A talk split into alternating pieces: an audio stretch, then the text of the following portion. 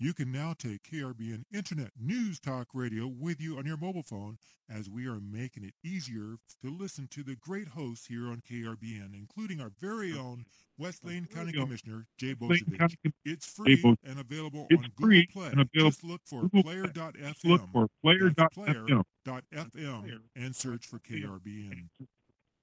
Live from Lane County, Oregon, it's the Boze Noze Show with your host, oh. West Your Lane host. County Commissioner Jay Bozievich. And now, here's Jay.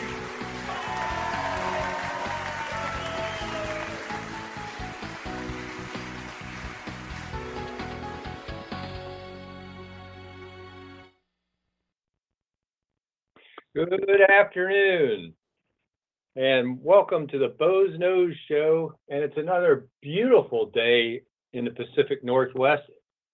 And this is the Boze Noze Show. We come to you weekly here at four o'clock on Wednesday afternoons. And I am your host, Jay Bozievich, West Lane County Commissioner, and we're coming to you live from beautiful downtown Elmira, Oregon. And it is a beautiful day here because the wind's blowing out of the northwest, which is the only direction the wind could blow from right now, where we wouldn't be sucking down smoke from a forest fire. In fact, uh, last couple days here in Eugene, uh, uh, Saturday, Sunday, Monday, and most of Tuesday, we had anywhere from um, unhealthy to very unhealthy air quality uh, here in the Eugene uh, Springfield area, and which includes Elmira. And uh, for most of Lane County, in fact, I even had friends over in Florence saying they could smell the smoke there, uh, and that's pretty unusual to get um, bad air quality on the coast. Unless you're in Bandon right now, which I can't imagine what it's like to have that huge fire looming over you in the in the uh, coast range that they have with the Chetco Bar fire. But uh, right now, today, we are fortunate, clear blue skies, about 78 degrees, you know, just drop dead gorgeous compared to what it has been. It was uh, 99 with um, an air quality index of 200, which, you know, you, you, you, which is in the very unhealthy range where they start telling people um, to stay inside air conditioned buildings and all that if they're elderly or young or have uh, asthma. Uh, one of my fellow commissioners, uh, Commissioner Sorenson, suffers from asthma, and yesterday at the board meeting, he told me he used more asthma medicine in the last week uh, with the various uh, forest fire uh, smoke intrusions than he used in the last six years. Um, so really, uh, these forest fires, you know, it's not just about the fact that they're burning up millions of dollars of, of timber, of, of merchantable timber, or the wildlife that's getting killed by these fires and the environmental damage and, and the, the amount of CO2 that's being released. It's also unhealthy for humans. I mean, it's really unhealthy. I am pleased that my wife just happens to be in the LA area this week because she's got better air quality in LA than we have in Oregon. And there's really no excuse for this. In fact, um, you know, I was looking online and, you know, that, that Chetco bar fire actually started on July 12th. And at one point, it was only about 20 acres and stayed there for almost two weeks. You know, it was it was a small fire, um, and and it didn't really blow up and and grow until August. So they had like two weeks. They could have been fighting that fire and trying to keep it small, um, and but it was in a wilderness, the Kalmiopsis wilderness here, and the U.S. Forest Service um, doesn't fight fires in wilderness aggressively at all if they fight them at all. In fact, they kind of have this let it burn because it's a natural thing. Um, you know, a lot of that wilderness is fairly new and had one at one point been managed forest uh, in in the history of of our state. And um, trying to claim it's you know ready for natural fire regime is is really um, it, it's just not there. You know, the environment for natural fire and natural fire management, and um, they had an opportunity if they brought in some air tankers and all that, but they don't like to bring in air tankers in wilderness areas because they're mechanized equipment, quote unquote, even though they never actually touch the ground. um, and they could probably have kept that whole um, huge uh, conflagration from happening. I mean, the thing's over 100,000 acres now. It's threatening an entire town of almost 6,000 people. They're on a evacuation notice. They're abandoned. Uh, you know, it it's you know not making national news necessarily because Harvey's taking up so much of the news, uh, which you know everybody in Texas. You know, I have friends in Houston that I've been talking to, and boy, that is just an incredible thing 52 inches of rain in in a couple of days um, you know we get a lot of rain here in oregon but we don't get 52 inches in in three days. That's just absolutely incredible. But you know here we are on the Boze Noze show and today's a free-for-all day and that means you get to control the conversation. So anything you have on your mind you can um, we can talk about which means uh, you can just give us a call here at 646 721 9887 and just press one and you can get in on the conversation here at Boze Noze Show. Again, that's 646 721 9887 and press one because that lets Robin, my call screener and producer extraordinaire, know that you want to get in on the conversation because we do occasionally have people dial that number purely to listen to the show uh, and you know, because sometimes you don't have a good internet connection, and that's one of the ways you can listen to the shows on your cell phone, or you can do it with the uh, uh, the app that we talk about at the head of the show, and I'm going to forget the name of it. Robin, help me. Something FM. uh, Player FM, and just search for KRBN. That's right. Thank you, Robin. I, I was having one of those senior moments where the the name completely left me. it's heck getting old. Uh, so um, yeah, Player Player FM, and uh, that's uh, an app you can load on your phone and listen to the show that way. So there's all sorts of ways to, to and we are now broadcasting live on Facebook, and that's another way you can listen to us. And another way you can get a hold of us is by messaging us on Facebook to the uh, KRBN Internet um, News Talk Radio uh, Facebook page, and uh, you know you can also email us at talk at krbn.net. So um, this week is all sorts of things to talk about. It was a busy week for me last week as a commissioner. Was in all sorts of meetings, but it's also been uh, an interesting week here in uh, at least yesterday in Eugene, we had another visit by the Gov. Uh, Gov Kate stopped by in Eugene to do another of 12 different ceremonial signings of the transportation bill. I think she's already signed it like five times by the time she got to Eugene. Um, so I don't know how many times you can keep signing the same bill, but that's, you know, she was traveling around the state signing this big transportation package, which really does some good things for Lane County. But um, it's interesting she came here to focus on one little aspect of it, which is a program to provide subsidies for low income people to buy electric and hybrid vehicles. Um, which, you know, all bills that eventually get through a um, uh, the legislature with bipartisan support have different compromises that's probably one of the places where I could have gone, nah, that could have been left out. but that's kind of way you get everybody to vote for it.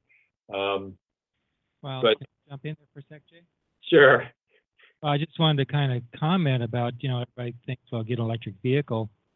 Uh, I uh, found out recently the first version of the Prius um, may sound pretty good, you know, on the surface and all the tax breaks you got for it, but when it comes down to repair, like one example, if the charging system went out where like on a regular car you know you go down you replace the alternator 100 bucks and you're done um, this use the prius the first generation prius uses a generator that's inside the transaxle so you're looking at least a thousand dollars to repair the charging system Wow. Yeah, and I've heard that replacing the battery bank, if it starts to go bad, is like a five thousand dollar replacement.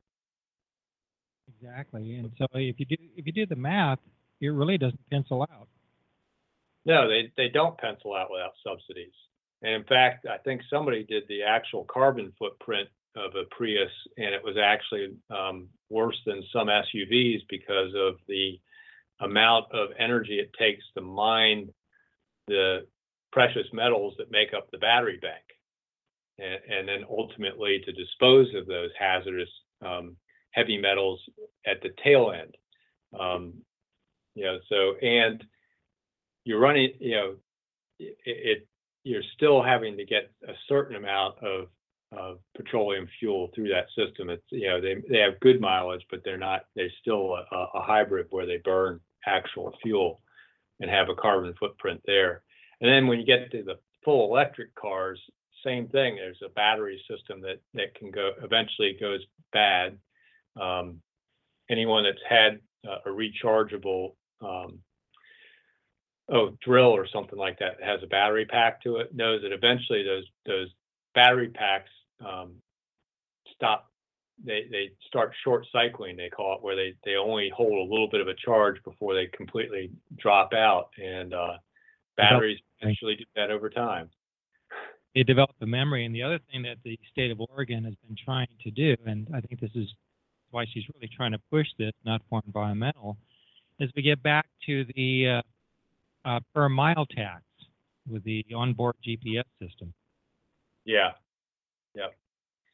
Which, you know, in some ways is a, direct user fee. Um, as people start getting away from uh, vehicles that actually use tax and pay gas tax, um, you know, that might work if they connect it to the weight of the vehicle somewhat. Because one of the things about a gas tax is if you're a high mileage vehicle, you're usually a lightweight vehicle, and you're not causing as much wear on the roadways as if you have a, um, a vehicle that gets poor mileage, you know, per gallon. Um, it's usually a heavier vehicle and is creating more damage to the roadways. So it kind of it, it kind of is a built-in version of a weight mile tax. You know, because the the more you drive, you know, you'll you'll buy more gallons of gas. So if they went to a pure mileage thing, they, I think they'd have to mix in some kind of weight of the vehicle to it. Um, and then there's a, you know, the whole issue of having that kind of tracking in your car um, gets really interesting. Uh, Well, it's not only that, but um, and it's on the state of Oregon's website that people want to actually get the facts about this system because one of the things they were talking about, in addition to paying per mile, they're also doing a thing called a congestion tax. So, in other words, if you go to work at four o'clock in the morning, you might pay half a cent a mile, but on your way home, if it's between if it's around eight o'clock or your rush hour, it might be four cents a mile.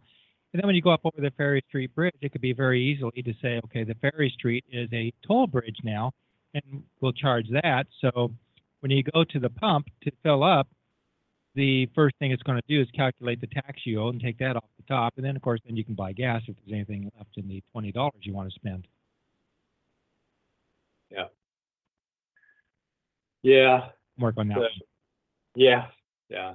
It, it's uh, kind of interesting where some of the people want to go with, with transportation. I read a really good article um, online the other day about, and it was out of actually um, the uh, Oakland area, I think, of California, about this whole desire to get into rail and light rail and trolleys, and how wrong that really was of trying to go back to last century's transportation because it's under the misguided notion that your city centers, your your major employment center, which is really only true of New York City, where Manhattan has 20% of the jobs of, of all of New York City is is in downtown Manhattan. Um, most downtowns contain as little as 2% of the jobs of the whole city. because they're distributed throughout the entire city. And to try and have systems that are meant to just go to and from a hub doesn't quite doesn't always work out well. And it's better to have um, use use uh, buses as your mass transit because one is flexible and you can change routes over time as demand changes. Um, but you can have a much more networked, uh, gridded sort of system where you can get from point A to point B um, much more easily. And of course, then you don't have the whole expensive tracks and and uh, blocking uh, surface tr- transit with uh, trolleys and things like that. So, yeah, it, it's interesting. And and what's you know, I had a conversation today um, actually with our administrator about transportation a little bit and was trying to think out ways 10 or 20 years out when we get to the point where there's autom- autonomous vehicles that are driving themselves and people just have to you know have an app on their phone like uber or lyft and they just call a vehicle to their you know their house and they jump in the vehicle and go to their job and get out of that vehicle and the vehicle goes off to take somebody else on a trip. Um, you know, we, we were talking about how that might change the whole concept of, you know, how much parking needs to be provided at an office building or um, how that might change traffic so much because if you have uh, heavy, you know, almost all autonomous vehicles that can sync up and, and see traffic and and uh, actually queue and go the same speed and and merge and, and change lanes, you know, it it, it actually can increase the same, you know, for the same number of lanes, the volume of traffic that can get through because they can actually close up the gaps and a few other things you'd never do in, in self-driven vehicles because of the reaction time of a human driver.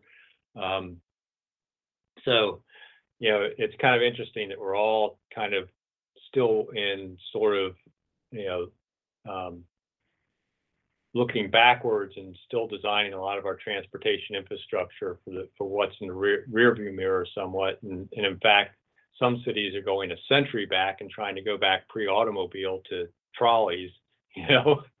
And uh, uh, you know when you really think about you know domino's pizza and ford were test driving an autonomous pizza delivery car the other day uh, we're really not that far away from autonomous vehicles. I won't really be happy with it because I like driving. I love driving. I love taking a car, you know, that handles well on a twisty road and going around those curves and stuff like that. Um, you know, I, I I'm one of these type people that uh, that you know, you tell me I've got to drive six hours to get to someplace. It's like cool. you know what the scariest part about autonomous vehicles is? operating system by Microsoft. Yeah, eh, well, eh, yeah, and somewhat of the scariest part about all this is as we get into, um, you know, multiple autonomous vehicles and in controlling traffic flow eh, and what they call smart highways, a lot of that's going to have to require require artificial intelligence. So you're going to start having autonomous vehicles that have AI built in, and they're going to be communicating with highways that control traffic through AI, and there's not going to be a human touching that entire system. You know, and and you you know kind of gets to when do the machines turn against us? well, it brings a well, not so that in the communication is part of the uh, team that's being deployed pretty soon is mainly going to be used. But here's a question: Google has one of their autonomous vehicles that has no steering wheel, no brakes, no throttle or anything else. You're just passenger in the car. Yep. And would you be comfortable with that? Yeah, well, you know, it, you know, you get on some of these trams at, a, at an airport to go between, uh, you know, terminals. There's no driver in the tram. You know, you just get in and the door closes, and you got, you know, and the computer's running that tram uh, but it's at least on a rail and all that stuff. And there's no other traffic, but you know, it's about that same feeling. And I, it's almost like you know, I get in, I'll get in a uh, an Uber now or a taxi and trust the driver. And, you know, and, and you're getting in a bus and trusting a driver.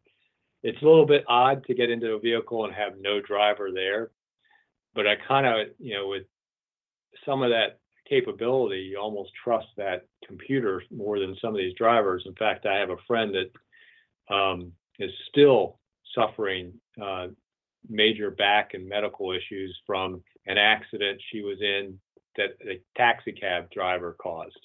You know, where she was in the back seat and it was a rollover accident. Um, you know, so you know there is you know even having a human there with the steering wheel with the brake pedal um, can still you're you know you still can be giving up the control to somebody else um, so it's kind of one of those futuristic things thinking down the road but it, it is worth every once in a while thinking a little bit further ahead and, and kind of wondering if we're making some of the right decisions on on infrastructure planning based on that um, and even city planning at times because uh, one of the things that kind of led us into that whole conversation was um, the need for housing in this state and how you know whoever can figure out how to provide workforce housing at a reasonable cost is going to win the economic development um, game in, in, in, in, this state and in this country because it's really a, a huge um, drag on on a lot of areas as country is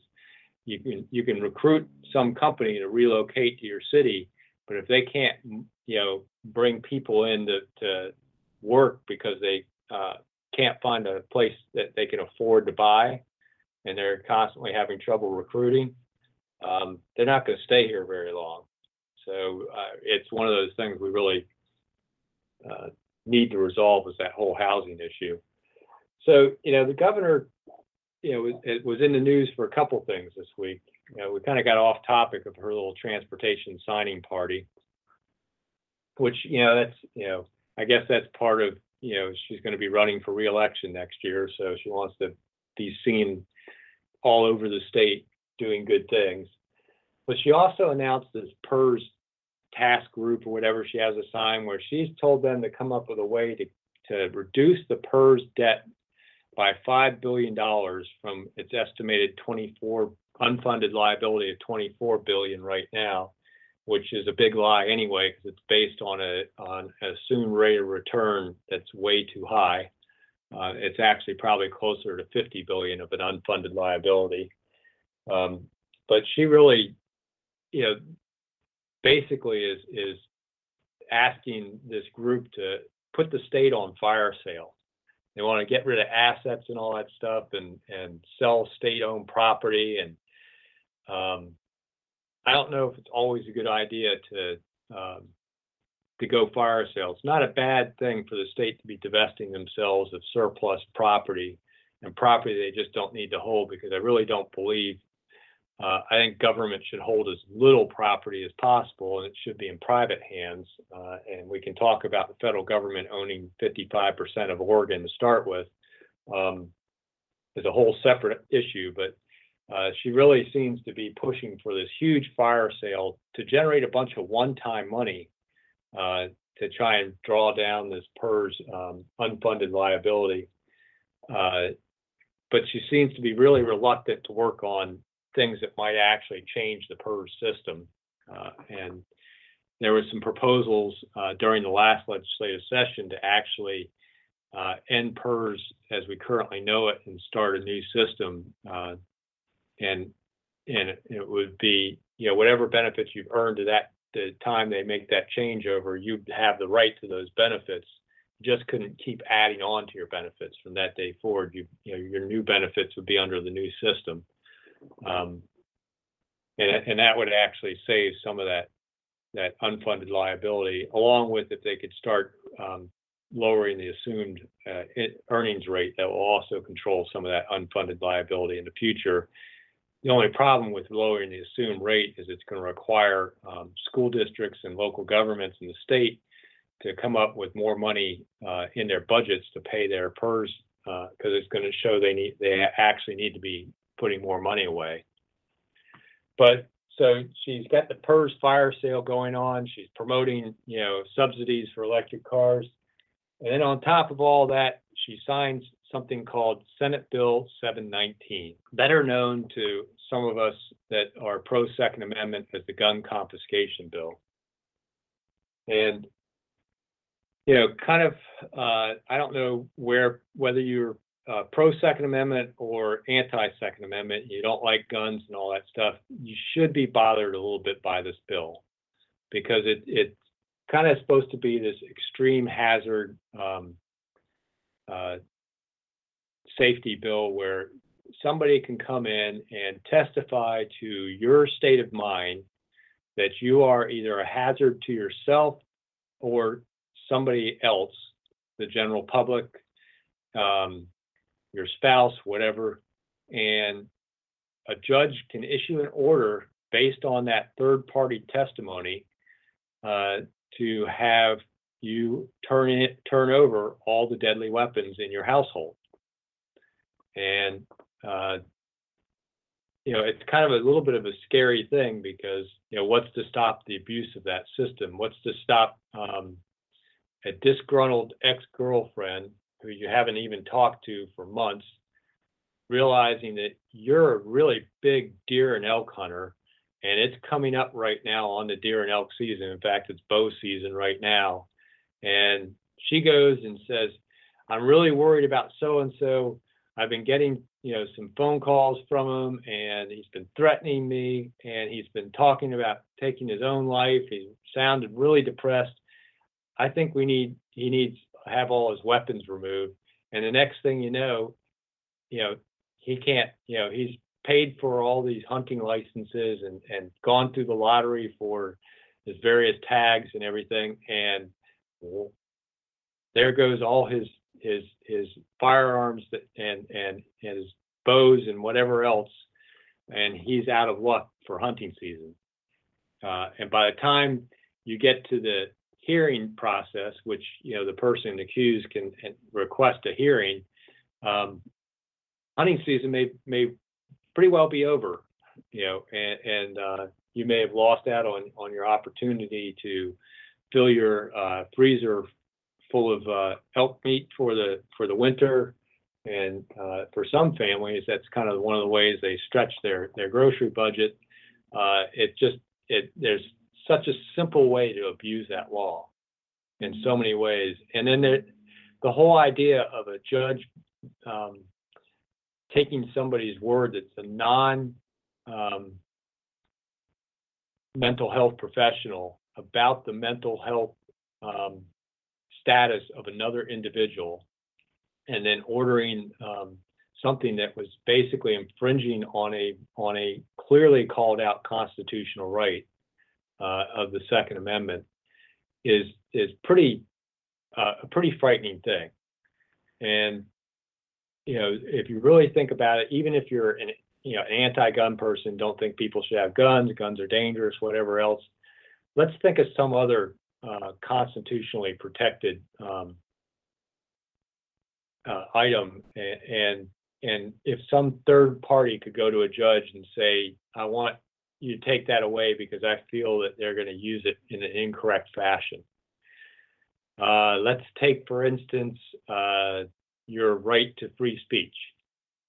Um, and, basically asking a judge to basically take away all your internet connections and your computers and all that stuff because uh, you feel that person's unstable, has gotten connected with some hate speech groups and you feel like they're going to post hate speech and therefore um, based on that da- imminent danger of a future crime uh, a judge should be able to take away their uh, ability to express themselves uh, as they are have the right to under the constitution. I don't think anyone would think that a preemptory sort of judgment like that should be able to be issued from the bench without the person that's accused of you know being part of those hate groups or whatever else at least being able to defend themselves in that same hearing. And this bill sets up a process where the accused is not present when the judge is going to make a decision and isn't even and can be not can can be completely unaware of the proceedings until they receive a copy of the bench warrant asking them to turn over their their deadly weapons from their household. So just you know, imagine you know that you got uh, you know, even if you're one of these folks that doesn't like guns, imagine you get uh, somebody shows up, knocks on your door. It's a sheriff from the civil division of the sheriff's department delivering a warrant from the, the local district court saying, please turn over all your computers, your iPhone and your iPad and anything that you can post on the internet because uh, your ex spouse um, has fingered you as a member of a hate group and you're going to abuse your First Amendment rights and post hate speech. Um, so therefore, we're going, to, based on that uh, eminent possibility of a future crime, we're going to take your First Amendment rights away from you. Could also be, Jay, that uh, I'm your neighbor and I don't like you. Yeah. It could be anything. Yeah, I don't like you. I'm going to get back at you in some way. Or I'm your neighbor that you actually filed a legitimate complaint about last week because let's say they were burning tires and and um, plastic and trash in their backyard on a non-burn day and you know and burning illegal materials to boot. So you called LRAPA or something on them and they got busted for illegal burning. And and and of course the neighbor figured out who it was because you know obviously the wind was blowing in your direction that day so you were the one that called. And then they turn in then they try and utilize this system of um, you know uh, going to a hearing where you don't you're not present to try and take away your weapons just as a gotcha back because you actually had a legitimate reason for calling the authorities. Um, you know that's that's not an unusual situation. Believe me as a commissioner a lot of the complaints between neighbors i get i'll get them from both neighbors. You know where they're they're fingering each other trying to get some third party to to to jump in this dispute and and and using you know either law enforcement or or zoning code or something to get back at their neighbor. Uh, I, I, I see that on a regular basis, and and this just sets up a system to make to, to to take that to a whole new level. Not to mention, how would you like to be the deputy that has to go knock on the door and deliver that, that bench warrant for the removal of those weapons. Think about that. You know, you, you're out there on your own in the middle of some uh, rural area, have to go down a long gravel driveway or whatever else to the house, knock on the door, hand the person at the door who, because there's one of these things, you know he's got probably has deadly weapons in the house because why would somebody ask for them to be removed? And at the same time, if you believe what happened in the hearing, the guy must be unstable one way or the other. So you're going to go up and knock on his door with, you know, in your in your law enforcement uniform and expect that to turn out well. Well, it's not just that. They're not just going to knock on your door. They're going to come in force if they think there's a weapon. Yeah, yeah. So, so then, so well, so if you're the sheriff, say, say you're the elected sheriff of a county, and you're handed one of these from a bench, are you going to send a single civil service deputy out there, or are you going to send your SWAT team? You know, because you got to think of the safety of your employees. You send your SWAT team yeah, and, and next thing you know, it's it's it's Brian Babb all over again, and, and we've got somebody somebody dead, and it's all because we set up this system where a third party can ask the court to take away somebody's Second Amendment rights. But what's really interesting, you know, is, is I I'm I was kind of thinking about this whole law when the governor signed it last week, and you know, the one thing I don't think came down with this was any money for counties to set up systems for taking in these these weapons. You know, here here you know that we're supposed to they're supposed to turn in these weapons. Turn into who? It's going to end up being the local law enforcement, either the city police or the county deputy, county sheriff. And what do we do with them? You know, you know, we they turn them over to us of course, then there's a question about whether we have to do a background check on the deputy that receives them because it's they're unrelated to the party and, and there's a transfer of firearms. Uh, so under Senate Bill 941, do we have to run a background check on the deputy that actually takes them in? Uh, sorry, I'm just being a little facetious there.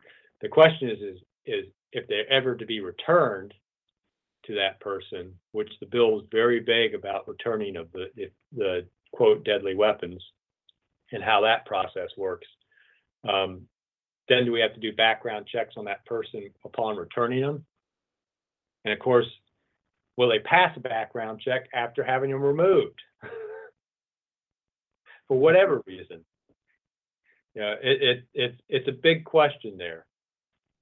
And, uh, you know, I just, it, it's, I think one of the ways they think they're going to get this past legal legal muster with the courts is one, no one's going to be able to sue till they actually have their weapons removed because you won't have standing. You can't show you've been damaged by the law until somebody actually takes your weapons away. So you know it's going to you're going to have to wait till at least the first case of confiscation before it can actually be challenged in the courts. Uh, and then they're going to claim that there is due process involved because you can request a hearing after the fact. Um, and that's that's going to be an interesting legal battle between you know the defenders of this bill and the folks that, that don't like it, whether that that meets due process or not for removing somebody's rights. Uh, so it, will be fascinating legal test, but you know what would be great is if we ever, ever have to get there. And that's where, you know, folks can go to, um, you know, on the internet and they can go to uh, Bill Post Facebook page. And, and it's, um, if you type in Bill Post up there in the search bar for Facebook, I'm sure you'll find it. And he's got a link there on his Facebook page to uh, a repeal uh, 719 site. Um, and you can download the individual um, signature petition, which is one you can download, sign yourself, and just mail back, and you and you you sign the petition to refer this thing to the ballot. They only need to get 58,000 signatures to refer it, and then at least it wouldn't go into effect um, in in another 40 days. Of course, the governor delayed signing it, so it cut short the amount of time to gather signatures. So, if you're interested in at least seeing the whole state of Oregon uh, have a chance to vote on this versus just our legislature, which is not, I don't think, terribly representative of Oregon, particularly when it comes to certain issues. Just look at have to look at the driver's license referral that happened a few years ago that got voted down overwhelmingly by the citizens of the state, even though it passed the legislature. Um, you know, I think this is a similar bill. If we can get it on the ballot, it will overwhelmingly be voted down because I don't think people like the idea of people having their rights taken away without due process of law and the ability to stand and challenge their accuser in that in that process. And that's really um, what you can do is just you know head on to Facebook, you know search for Bill Post, uh, or um, you can even just uh, go on to Google, I think, and if you put uh, in uh, repeal uh, repeal 719, I think, uh, see if that'll get you there. So it's never going to happen. That'll get you there. Don't worry about it. Yeah, if you just put in repeal 719, and and that'll get you to a link uh, the top link there is to Bill Post's um, site, his house site, and um, right there, if you scroll down a little bit, there's some links to download the uh, a 10 line petition sheet if you want to go out and collect petitions. And I think there's one there for um, an individual sheet also. So uh, definitely uh, just Google repeal 719 and you'll find how to get on there and get, you know, sign a petition. Um, let's, let's at least vote on this as a state. Let's have the conversation, not rush it through the legislature. Um, sit on it for two months, sign it as late as possible, uh, and and uh, like the governor did, and then set up a system that's going to really one endanger our law enforcement and two uh, endanger our constitutional rights. I think um, it was not a well thought out law, and I think we really, you know, the uh, motivations behind it um, for people like Brian Boquist, uh, who I know and respect, you know, about trying to protect people that are suicidal uh, particularly a lot of vets that are suicidal in this country that, that commit suicide. I, I commend them for wanting to try and do something about it. The problem is, is they this is the wrong way to do it. Um, you know, it, it's it's one of those things where it, it's that balance of you know if we want to try and make the world safe by taking away people's constitutional rights, where does that stop? You know, um, we could be we could be confiscating all sorts of things based on somebody's ability or possibility, I should say, to commit a future crime. You know, and that's I think there was a science fiction movie about there about that, wasn't there, about future crimes? Yeah, and there's also the the old saying about how much freedom are you willing to give up for the illusion of safety? Yeah, yeah and frankly, I'd, I'd rather live in a very unsafe world that is is freedom and liberties um, than to live in one that has no freedom or liberty uh, and that's safe, because uh, it's an illusion of safety anyway. You know, when you get right down to it, um, the things people die of, if you go to some of the mortality stuff on the on the uh, Center for Disease Control. Um, your chances of actually dying from falling in your home, some sort of trip and fall, fall off a ladder, whatever else in your home, are like one in 5,000 in the next year. it's incredibly, yet your, your possibility of uh, being injured by a firearm, including suicide, is way, way, way, way lower than that. So it's like, how are you going to prevent everybody from tripping and falling in their own homes. Yeah. Well, unfortunately, um, in some cases, I think, how can I put this politely? Like going back to the uh, to the recent eclipse, where some of the eye doctors actually had to treat people because they put sunblock in their eyeballs. oh gosh, and so and they're probably going to sue the sunblock company because they didn't warn you about not doing that. yeah. It wasn't on the warning label. Actually, it probably is on the warning label nowadays. I, I loved um, in the last week or so, uh, Dilbert uh, had a, one of the characters was having to write a warning a warning uh, statement for their new software product or whatever. Uh-huh. And it had to take in every possibility of being injured and some of the stuff that they were coming up with in that comic strip was so ludicrous. It was great satire. It was it was just hilarious. But that's kind of the way warning, you know, the fact that you have to put a sign on a lawnmower that says "Don't put your hands and feet under here." well, and what's sad, and this unfortunately is a true case. Speaking of lawnmowers, where this father and son picked up a lawnmower to use as a head trimmer and they lost their fingers and then sued the lawnmower company because it didn't say anywhere that you couldn't do that. Yeah, don't use this as a hedge trimmer. Oh God. There's a reason why it's called a lawn mower. Mower. Yeah. Oh my goodness. But like they like Ron White says, you can't fix stupid. yeah, and we wouldn't want a world where the government tries to fix stupid. You know, stupid is as stupid does. Yeah. Because that, that's really, and that's kind of what this Senate Bill 719 is, you know, trying to fix all these, you know, fix some things.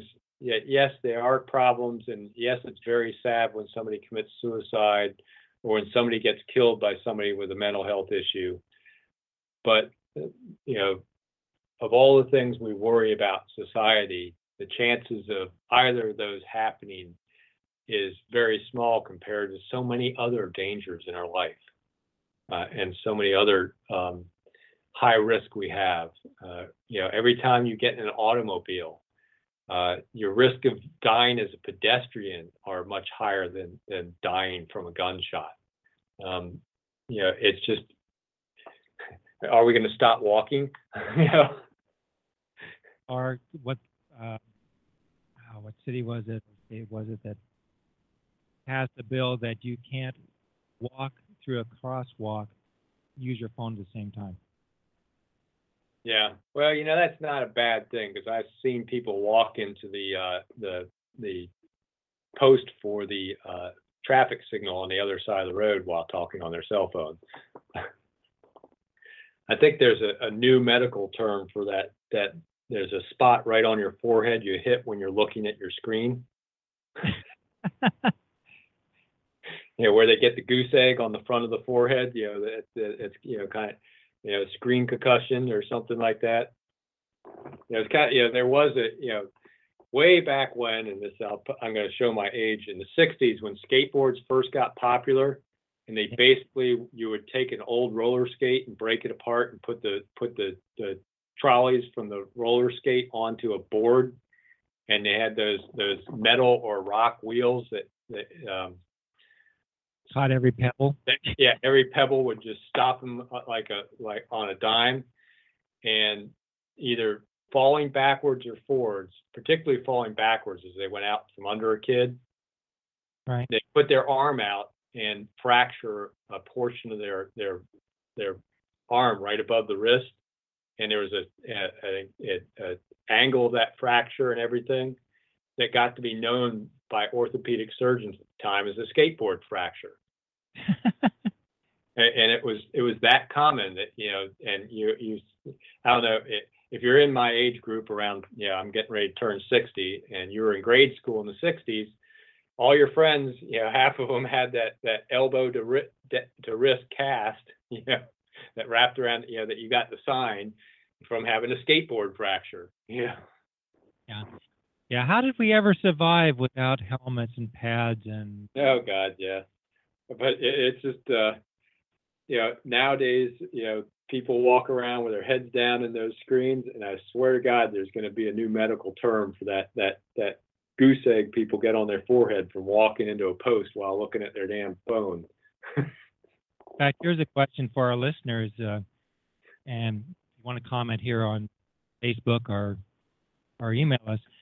In school today, do they actually, or does anybody teach the kids to stop and look both ways before crossing traffic? I think they try to in some of these traffic safety stuff, but um, I don't think that's quite as as um, put in, you know, uh, hammered into people. In fact, somewhat today, it's more hammered into the fact that you've got the right of way as a pedestrian, and they don't look and just expect you to stop. You know, Yeah. there's a kind of an entitlement thing that's being taught to, to younger people nowadays. Because boy, I see a lot of them that will almost challenge you. Step right, you know, step right in front of you, and then look up after they're already in the street. Like you are stopping, aren't you? Oh yeah, on a dime, no no problem. Yeah, yeah, I know. It just uh, amazes me. You know, that yeah, look both ways first. You know, and and make sure traffic's really coming to a stop before you step off that curb. Um, yeah, so yeah, and you know, again, this is a free for all day for folks. So if you want to chime in on pedestrian safety or Senate Bill 719 or electric cars or PERS fire sales or fires in general, it's 646 721 9887 here on the Boze Noze Show. Again, that's 646 721 9887. And uh, we'll get you on the show. No one's on waiting to get on on right now. So you call in, you get right on the show, uh, and we'll get to your your topic, your question, what you want to talk about uh, here on the Boze Noze Show because that's why we do this show. We want to have a conversation with you all out there in Lane County or anywhere out there in Oregon or wherever you are. We've even had uh, a caller from South Africa time uh, on the Boze Noze Show. Somebody that must not have been able to sleep and had true insomnia that they were listening to uh, a show from the other side of the world in, in the middle of the night there. Um, But again, it- to give us a call, it's 646-721-9887. And uh, we'll get you on and we'll talk about what you want to talk about. And of course, there are all those other ways of getting a hold of us. Uh, Robin mentioned Facebook there. You can email us at talk at krbnradio.net. And you can also um, PM us on Facebook and you can, uh, you know, look us, look me up on Facebook. Uh, you know, the show here is on KRBN Internet News Talk Radio on Facebook. And of course, I've got my page, Jay Bozievich, West Lane County Commissioner. Um, pretty easy to find and get a hold of and talk about whatever you want to talk about. Don't be shy. Yeah, don't be shy. I don't bite. We treat people nicely on the Boze Noze Show. I'm not Lars Larson. And also, it's an opportunity if you have a question about Lane County, uh, our government in general, um, to send Jay a question or comment. And because I'm sure everybody has suggestions or whatever they would like to share, they just don't know how to do it. Well, here's your opportunity. Yep. Yeah, you might want to talk a little bit about the uh, editorial in the paper the other day. Uh, I think it was titled "Building a Better Mousetrap," um, that talked about how Lane County has managed to save millions of dollars in taxpayer funds by actually helping our employees become more healthy, and that we actually got an award as the uh, third healthiest employer, but we were the number one public employer in the state. Uh, a large employer, and that's you know pretty impressive because I you know we're up against everybody from uh, you know I think that the winning folks were some folks that actually have health industry ties like Kaiser Permanente that were ahead of us, but um, you know there are other companies out there that have the resources to to have a healthier workforce. You'd think Nike or something like that might might beat us out. Intel. Uh, nope. Uh, little old Lane County uh, has been investing our um, resources and in changing our insurance to incentivize people to stay healthy. And in some ways, one of the things we did, uh, at least five of our, our bargaining units now have um, at least a small monthly premium they pay uh, which wasn't always true in Lane County. They actually weren't paying any premiums, and the county was paying the full cost of their health insurance. But they can get twenty dollars a month rebated back to them if they'll participate in a wellness um, uh, appointment with our wellness center, where they, you know, get, you know, their blood pressure checked, blood sugar checked, uh, uh, uh their cholesterol and all that good stuff. And they go over the numbers with a, um, uh, a nurse uh, practitioner and talk about, you know, and do a health history and all that stuff and talk about ways of developing some healthier behaviors. And at the same time, we also offer through this wellness clinic, which um, is specifically for our employees, um, smoking cessation, uh, diabetes management uh, assistance, weight loss, you know, all these various uh, health coaching things. And we've managed to really decrease our utilization of typical healthcare. Instead of, you know, uh, the old style of um, employer provided health benefit where we gave them a little plastic card and they could go to a doctor and that plastic card paid their bill or most of their bill. Um, and that was really how you know, we dealt with health, you know, this, in this case, it's, we're trying to provide incentives for people not to use that plastic card. They stay healthy enough, they don't need it. And it's really paying off. And in fact, in the 10 years from 2001 to 2011, which I got sworn in in January of 2011, Lane County's employee health benefit costs went up 100% over that 10 year period basically it doubled. And at the time I took over, that was about thousand dollars a year we were paying per employee. So it went from basically nine thousand a year ten years back in 2001 to 18,000 a year per per employee in Lane County. And since 2011, we've done a lot to try and reform our, our health insurance system. Uh, we went to self-insurance and over the last three years, we have had 0% increase in our health, in our employee health benefit costs. And, and in that, since 2011, total has been less than 6%, a little over, you know, about 5.8% increase in employee health benefit costs. And I would challenge um, you to find any other employer the size of Lane County, you know, where we've got 1,400 employees right now, that has had 0% increase in their health insurance costs. Think about what's going on with the Affordable Care Act and the, uh, you know, the insurance costs for folks that are participating in that. They're, you know, 20% in a single year is, is, is typical, if not uh, the low end.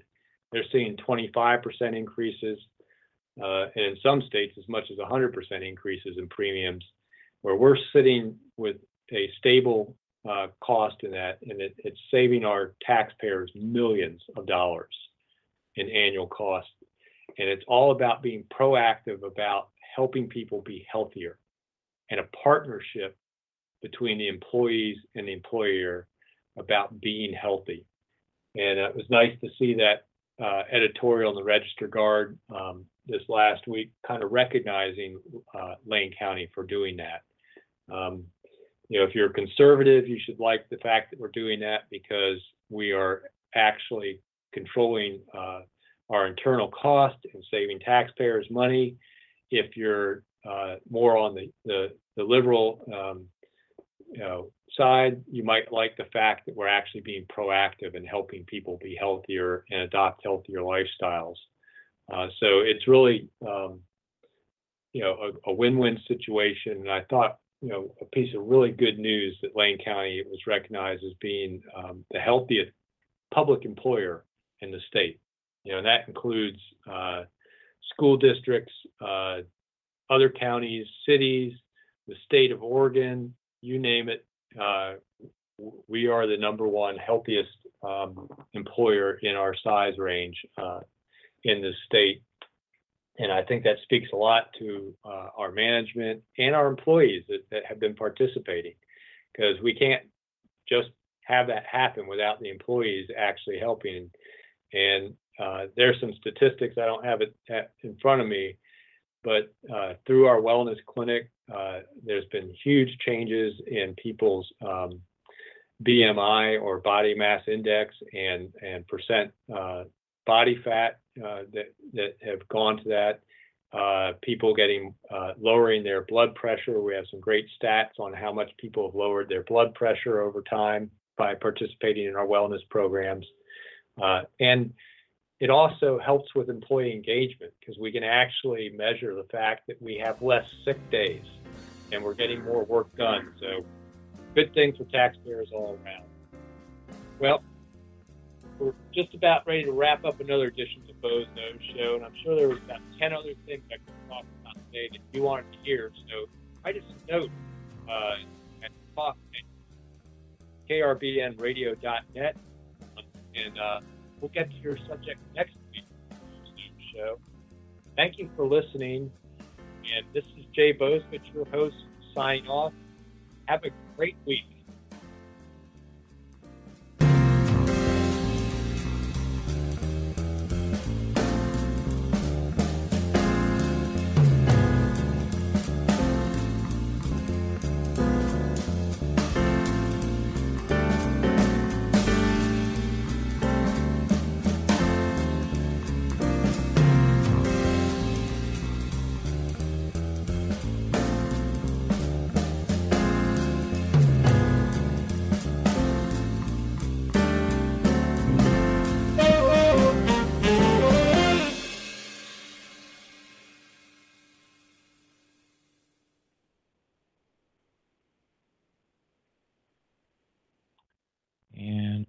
Clear.